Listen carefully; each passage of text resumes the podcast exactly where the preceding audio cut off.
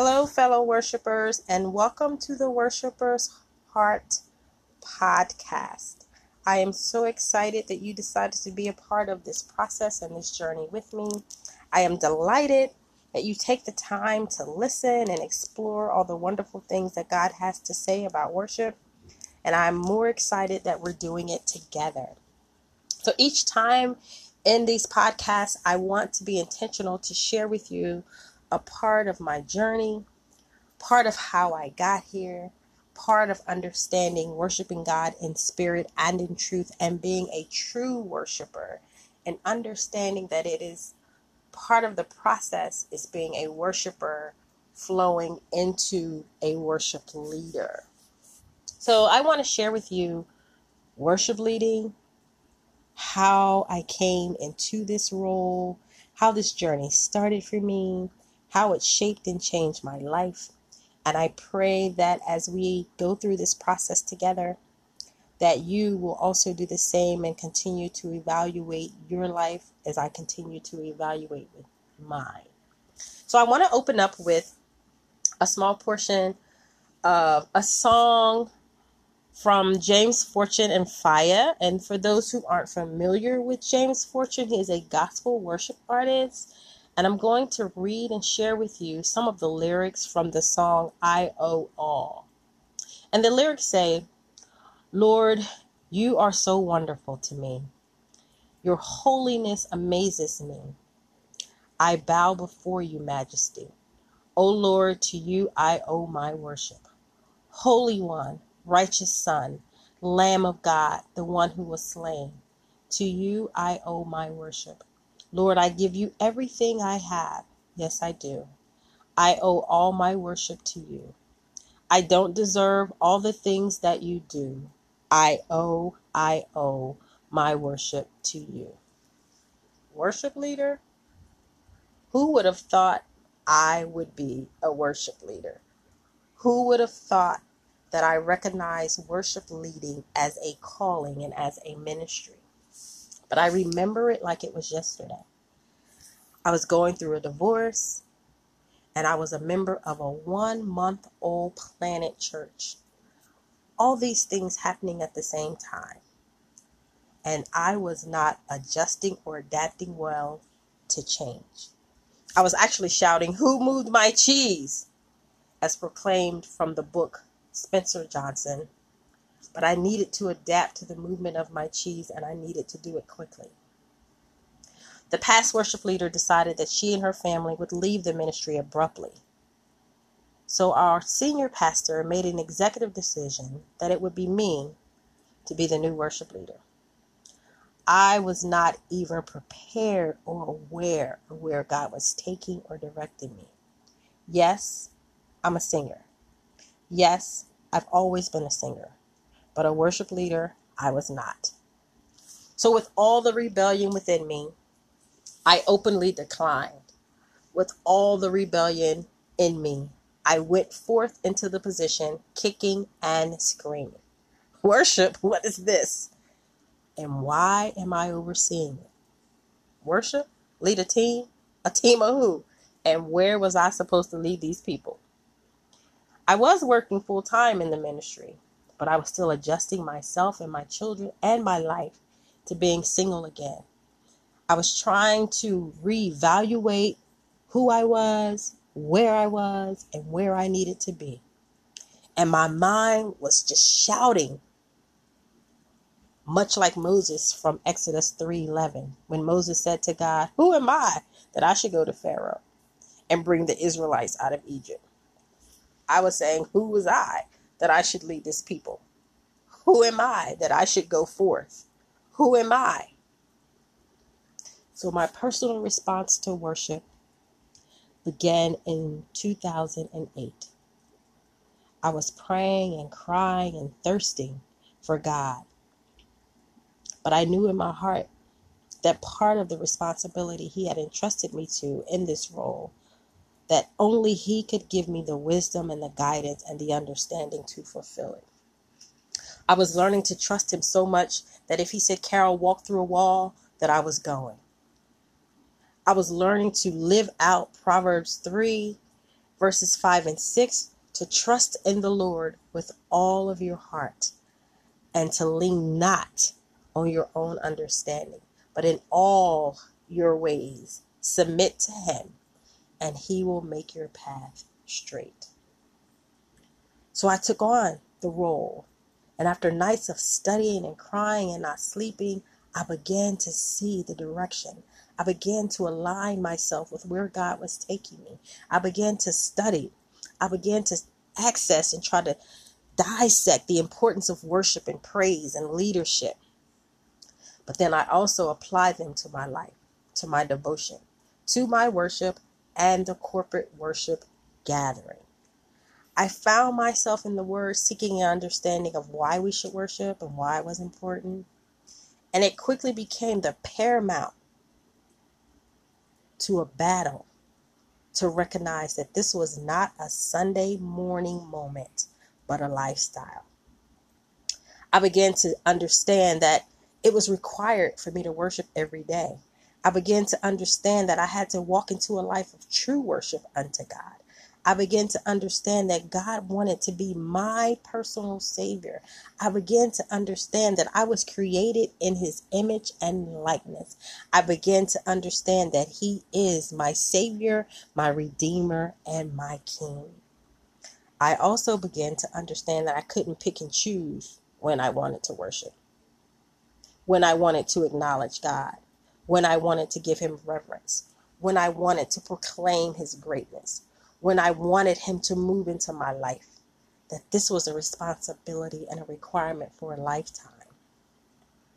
So, this new place I found myself in began to take over everything that I did. I began to eat, sleep, drink, dissect, take apart, explore, worship like never before. I began to share and witness all of the great things that God has done for me. I began to share and witness with people, with anyone who would listen. And I knew that I could trust God with all of me. I recognized that the battle and the storm and the rough place that I, that I was in was turning into moments of joy, days of celebration, and a life of victory. The tears I cried turned into joy. My happiness became peace. I began to acknowledge God for all things, good and bad. And I know that it was this moment in worship that catapulted me to seek God for myself. And anything that seeked to hinder me that I couldn't see in the natural, I opened up my spirit to believe that God would never leave me or forsake me. It was so much joy. It was explosive that I wanted to share the goodness and the grace, greatness of God in saving me from myself and for Him to continue to show me my strength through Him. So here I am enjoying and celebrating and having the best days of my life as a worshiper, as a worship leader, and enjoying this podcast with you. But I also recognize the battle it took for me to get here only developed and prepared me for this journey, for this moment, for this season, for this time, for this adventure with God. So I leave you with this. As much as you want to plan your own life, it has a way of surprising you with unexpected things that will make you happier than you originally planned. That's what we call God's will. We're going to take a short break and come back as we explore more about a worshiper's heart.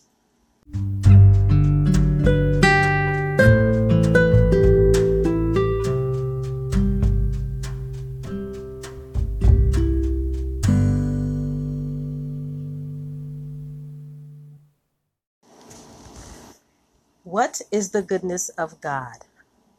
The goodness of God lasts forever. Oh, give thanks to the Lord, for he is good, for his compassion and loving kindness endure forever. Psalms 107 1. God is good and does good. You are good and do good. Teach me your statutes. Psalms 119, 68. God's goodness is great, stored up and prepared for us. How great is your goodness, which you have stored up for those who reverence, fear you, which you have prepared for those who take refuge in you. Below the sons of men. Psalms 31, 19. God's goodness is found in all creation. For everything God has created is good, and nothing is to be rejected if it is received with gratitude. 1 Timothy 4 4. As defined by the New Oxford Dictionary, good is to be desired or approved of. The goodness of God is stored up, prepared, and found in all creation and everlasting. The goodness of God is connected to our blessing. It is not a reward program, it's a recognition of God's love and concern for us.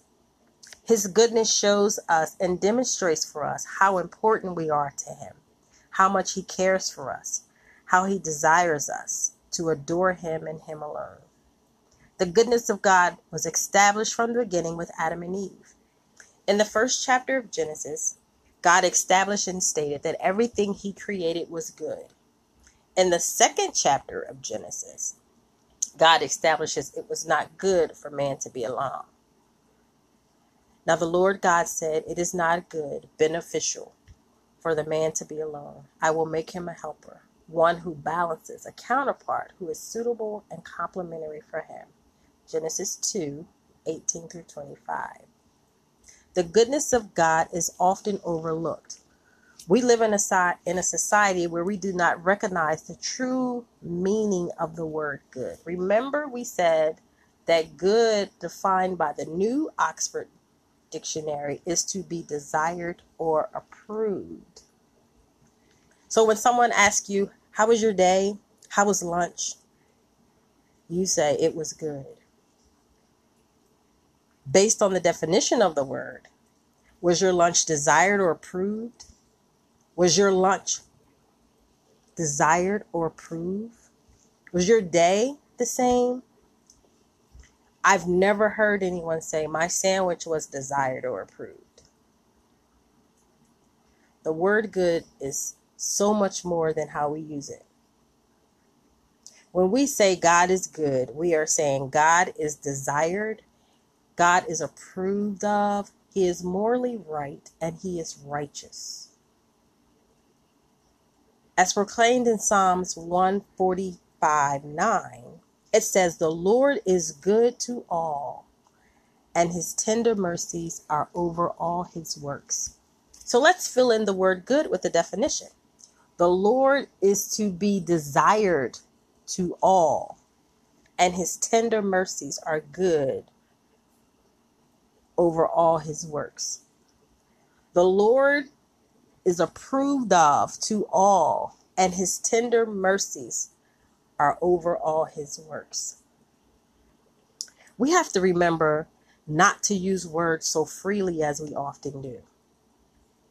But when I found this verse, I actually understood what the word good meaned and how it changed my whole look and perspective on the goodness of God. That God is morally right, that God is to be desired, that God is to be approved, and He is righteous to all. It shows us a way we need to carry ourselves as believers. If we are called to be Christ like, then we are called to be kind and right to all, not just the people we want. The Lord loves us all, and we are to treat all as God treats us. So let's be mindful when we use the word good. Here it is again in Psalms 119 68. You are good and do good. Teach me your statutes. You being God. God, you are desired. And you do desirable things. Teach me, God, your ways. That's what Psalms 119, 68 is saying to us. So this verse describes the way we are to be as worshipers and worship leaders. Teach me your statutes. Teach me how to be good. Teach me how to be desired. Teach me the approval of you, Lord. That the Lord is good and the righteous. That he is patient and kind when we are not. And we make the choice if we decide to be good or if we ignore it and do what we want to do. Or do we actually humble ourselves? So I want to encourage us when we use words and we say God is good. What are we saying when we proclaim that God is good? God is to be desired. God is to be approved, the approval of. So the next time someone asks you, How was your day? Think bigger than good. Unless your day was desired, unless your day was approved of and by God, then proclaim your day is good. But remember that in the goodness of God is also a portion of who we are called to be. So I want to leave you with one final verse that states and referring to the goodness of God and talks about God being a stronghold in the day of trouble. Stronghold being a defense, something we can count on. So we want to remember the goodness of God wrapped up around us, knowing that God desires us, knowing that God approves of us. And are we being a good example of who God is. So as we lead, as we worship, know that we can't get up and have things in our heart that are displeasing to God or have displeasure towards other and proclaim that God is good when we know that we've been out of order or raggedy. So let's not ignore that God wants our hearts, that God wants our hearts to be good. Let's not struggle with the idea and asking God to teach us his ways. Let's make an effort to align ourselves with the goodness and the desires and the approval and the moral right and the righteousness of God in his goodness. So when you're singing God is a good, good father, God is desired. He is an approval father. He is a righteous father. And remember that God is everything that we need wrapped up. And ask the Lord to teach us to be desired, to teach us the approval of Him to teach us not to reject others, to teach us to love as He loves, and to teach us and show us the way that we need to carry ourselves as believers. And remember, when we add all those things together, all we need is a worshiper's heart.